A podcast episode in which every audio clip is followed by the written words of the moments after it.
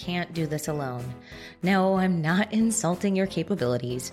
I'm being real with you because I don't want you to be held back by the glass ceiling created by ignoring the people side of your business. I've been in the trenches helping entrepreneurs navigate all those, oh shit, I'm the boss now moments.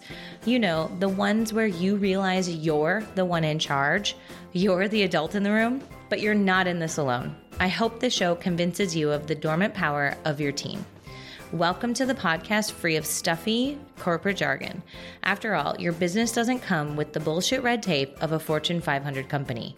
Here, you'll be encouraged and motivated to test, try, fail, and fix fast. You'll laugh, you'll learn, and you'll feel seen and heard. Most importantly, you'll walk away with the tools you need to pour into your team and build a thriving culture that opens up the door to the scale your business deserves.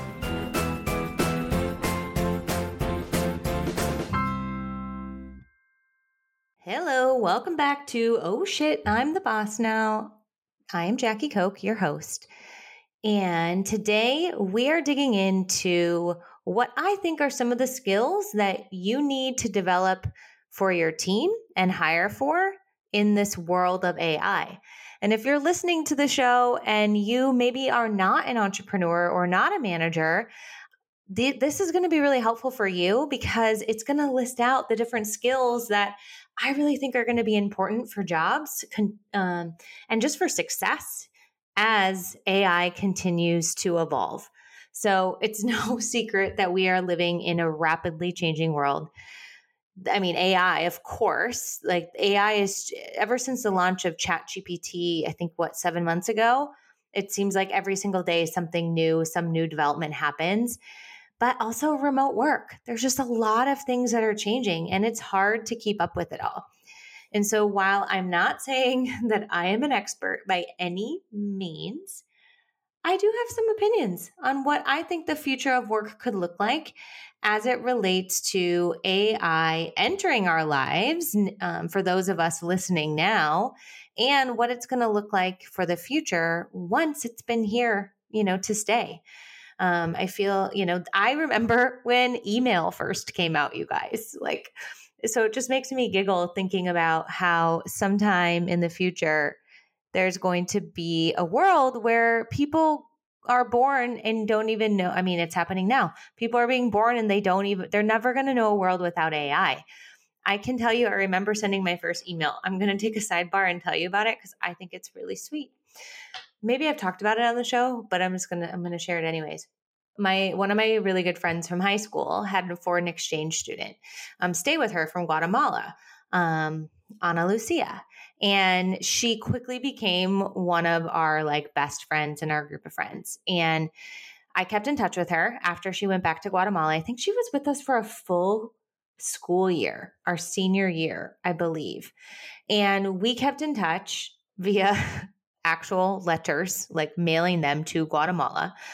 And I, we would keep in touch. And I always was like, I'm going to come visit you someday. And so we kept in touch. I remember when I was in college, or no, it wasn't college. It would have been before college. So it must have been in high school at some point. I remember the first time I could send her an email. And I remember sending her an email and being like, I hope this gets to you. Ha ha ha. Except it was J A J A because that's what you say in Spanish. And I'll never forget that. I wish I had still had that email address because I think it would be the coolest thing to look back and see. It's just like when we joined Facebook. Anyways, all that to say, this is here to stay. You, and now, can you imagine? Like, I remember when email came out. Can you imagine if it it never was here? Like, how would we even do work? How would we spend our days? Like, it's just natural. Now there's whole jobs about email marketing you know, like it's wild. So that was a really long tangent. One I wasn't expecting to share, but you're welcome. Um, so I'm not going to say I'm an expert, but I definitely have some opinions. Um, and, you know, I don't think that AI is going to replace people's jobs. It's just going to change the jobs that we need. And the people who don't adapt, unfortunately, are going to be left struggling to find a job. I, hate saying that because there's people who are going to choose not to adapt and learn this stuff. And then there's going to be people who struggle to do it as quickly because of a variety, like many different reasons, right? They don't have access to it. They maybe there's a disability that keeps them from being able to to to use it, and things have not caught up to give them access. Like there's going to be people, I think, who this is affecting, um, who maybe don't have as much of a choice. But for the bulk of us, especially those listening to the show, you have a choice to either decide to test it out and figure it out or not to. But if you choose not to, it's coming regardless. So you better get on board, especially if you are a small business owner. We had a podcast that aired a couple months ago where I talked to my friend Jim Carter. And, you know, both of us are not experts, and we definitely weren't at the time of recording this, but we did talk about how you need to start playing with it and just test it out. Like, think about the stuff you don't like doing or don't have time doing and explore how AI could do that for you. I've been doing that ever since I had that conversation with him, really committing to almost every single day seeing how AI or chat GPT can help me do stuff better and maybe not better, but definitely more effectively, or, or, if at all. There's so many things in running a business like I have that I don't have time to do. Like outside of this podcast, I have clients that I'm servicing. I'm interviewing candidates all day long. I'm getting back to, to clients. Like I have a lot of day to day work that makes it difficult for me to do my social media, to do even develop these podcasts. So, how can I help it make it easier with some of these tools? And I have been doing that and it's been fun. It was overwhelming and a little bit disheartening at first because I didn't really figure it out. I felt like I was like, it was all foreign to me. I wasn't getting the results that I wanted. And now that I just keep reading articles about it, testing out new things, it is really actually getting kind of fun. And every day I'm amazed at, oh my gosh, I could do this or I could do that. Like it's been really fun. So, as a CEO and leader, like I do think you need to go first. You need to start to experiment it with yourself. I do not think that you can just sit back and be like, oh, I'll have my team do it. They'll figure it out. You got to figure it out. Can you imagine if your leader did not? I mean, there's some probably who didn't choose email, but you got to go first. And that doesn't mean that you have to be the expert and devote hours and hours and hours of your day to it. But how can you help learn with your team members if you're not actually doing it? So you've got to find time to, to dig in and test some stuff yourself. And then give your time your team some time to experiment it if they see you experimenting with it and and you give them time to test it out in their daily work they're more likely to give it a go. Whereas if you're like, oh, go, like if you're forcing them to do it outside of their work hours, they're never going to do it. And that's not going to help your business. So challenge them to find ways that they can incorporate it into their day to day work and make sure that they know it's not to replace them. You're not looking, I think that's going to come up. They're going to be like, oh my gosh, you're looking to replace me with this. You're going to figure out how to use it and then get rid of me. And the answer is no. If you find someone who can like utilize AI in a way to become four or five times as productive, you're probably going to keep them, right? Because they're going to be able to do stuff in a lot of different things. And so you want to adopt, you really want to reinforce and adopt that mindset that you want them to learn how to make their jobs easier. I mean, I'm good. Everyone complains that they have so much work to do and they're overworked and they're over bandwidth and all of these things. And some of it might true be true. Others are just complaints. Like challenge them to figure out how to use AI to reduce their workloads. Tell them you're willing to invest in the tools to do that, but they they need to be the ones to figure it out. And if they see you actually having their back on that, they're going to be more likely to do that. And that is going to benefit your business yes, you might be training them, upskilling them so that they go work somewhere else. But honestly, isn't that the whole point of having a team is you want them to be, you want them to leave your organization better than they came with more skills than they joined you with? Like, if not, then why do you even have a business with people? Like, that should be your ultimate goal. And it shouldn't be to keep them from going somewhere else. Ooh, tangent.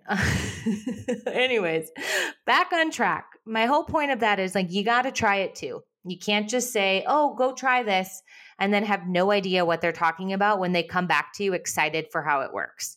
Like, you got to be a part of it with them. You got to be in the arena with them testing this out. So go and do that. So, back to the skills that I think that people on your teams need to have and you need to have to be successful.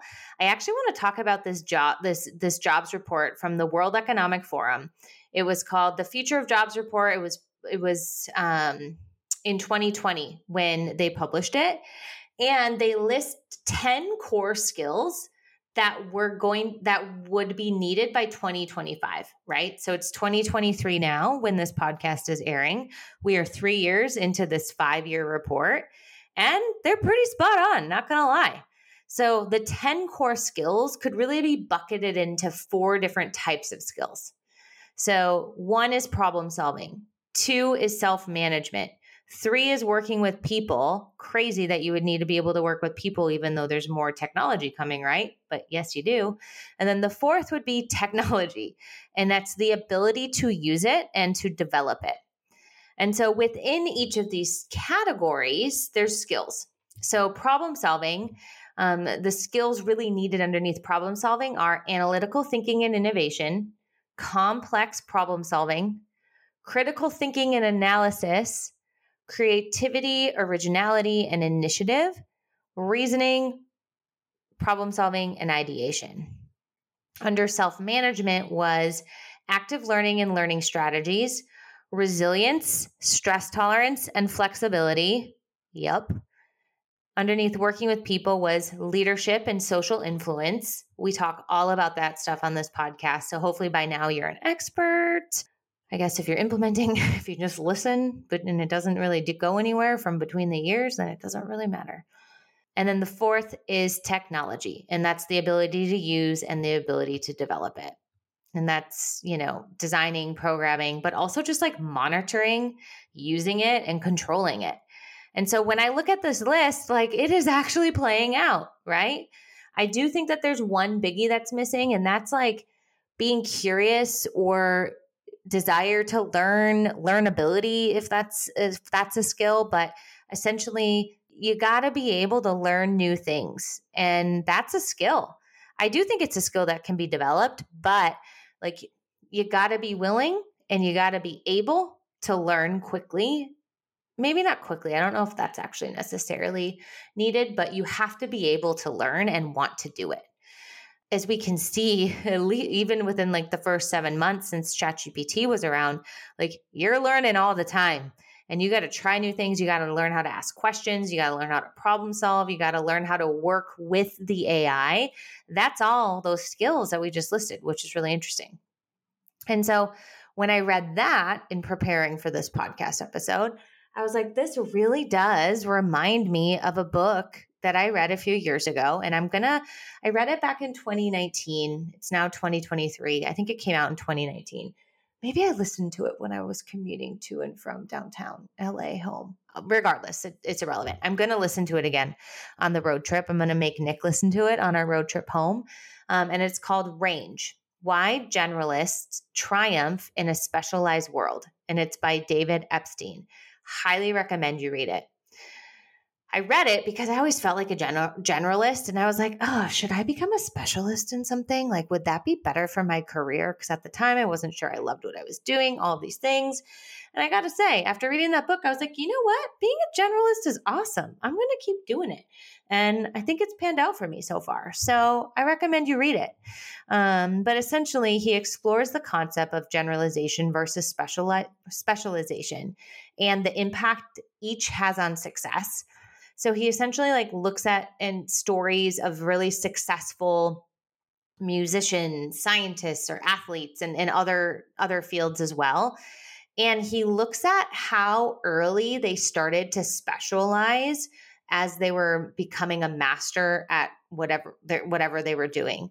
Um, and he looked specifically, I think it was Tiger Woods, and how he started specializing in golf really, really early and then like really at an early age. And then he looked at Federer, the tennis player.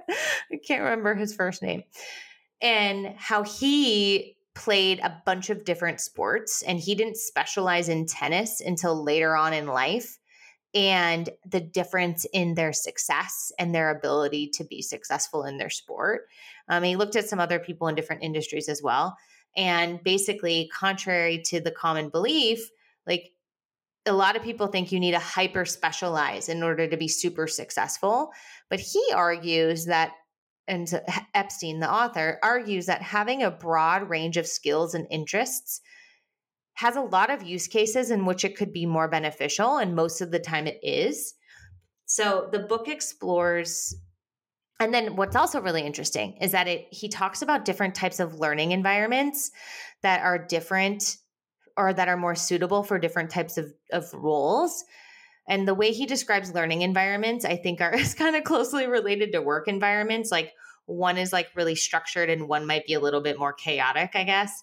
And so like environments where patterns repeat and feedback is immediate are great for specialists but those environments that are full of uncertainty and irregularities are better for generalists because they can take insights from one area and apply them to another. And so I have to imagine most of your workplaces are probably a little bit more irregular or full of uncertainty, right? You might have an environment where patterns repeat.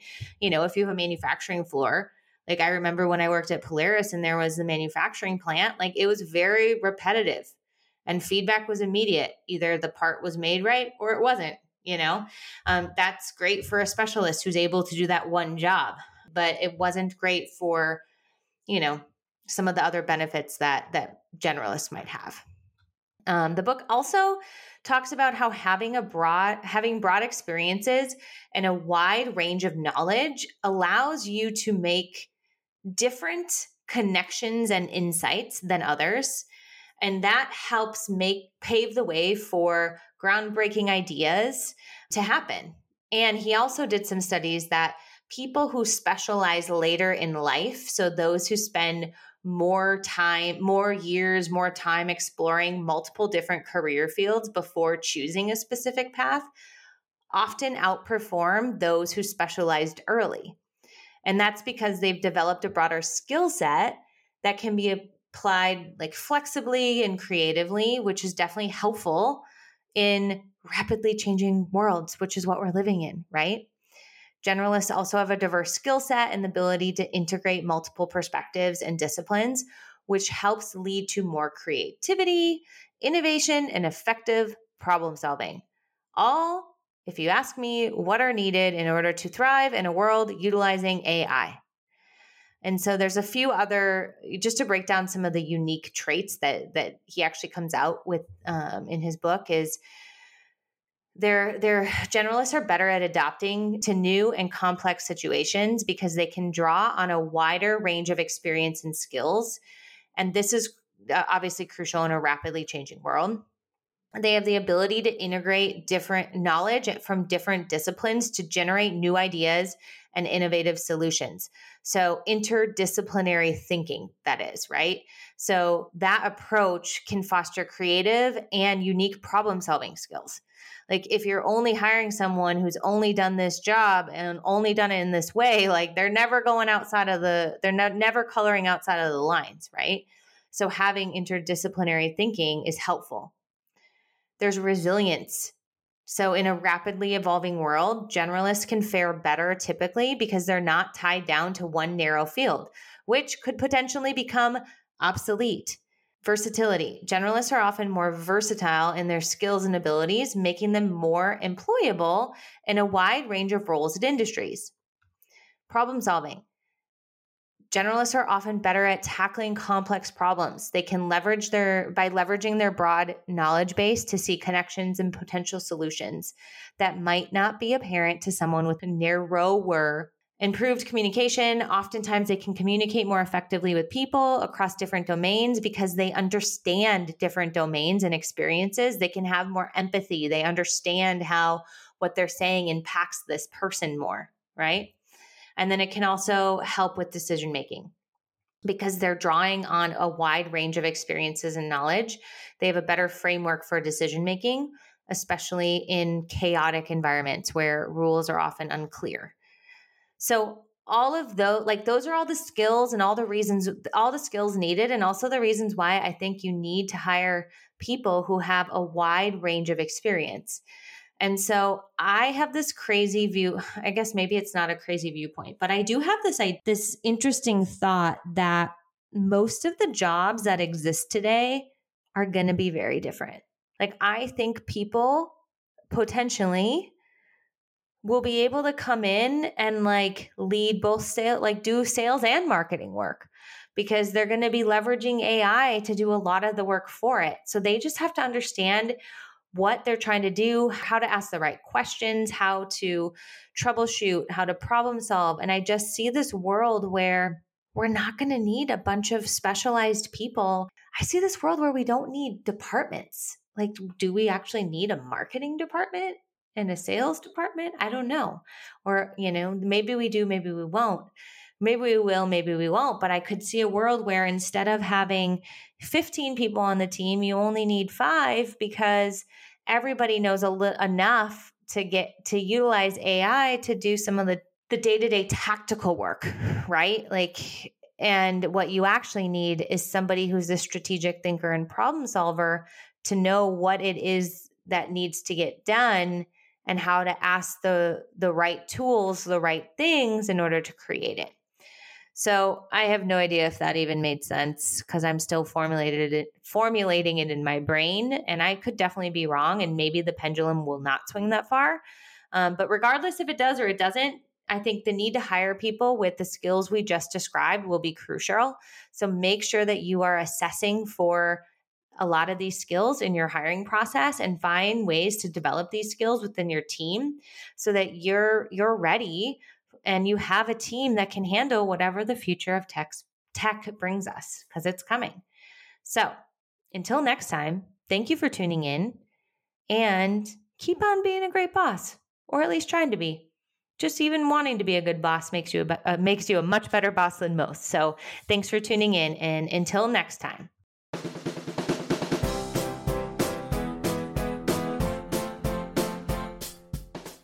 Speaking of the power of people, I'd be honored to read your written review of this show. If you enjoyed what you heard and have suggestions on how to make this show more impactful, please show your support by taking a few minutes to let me know what you think. See you next time.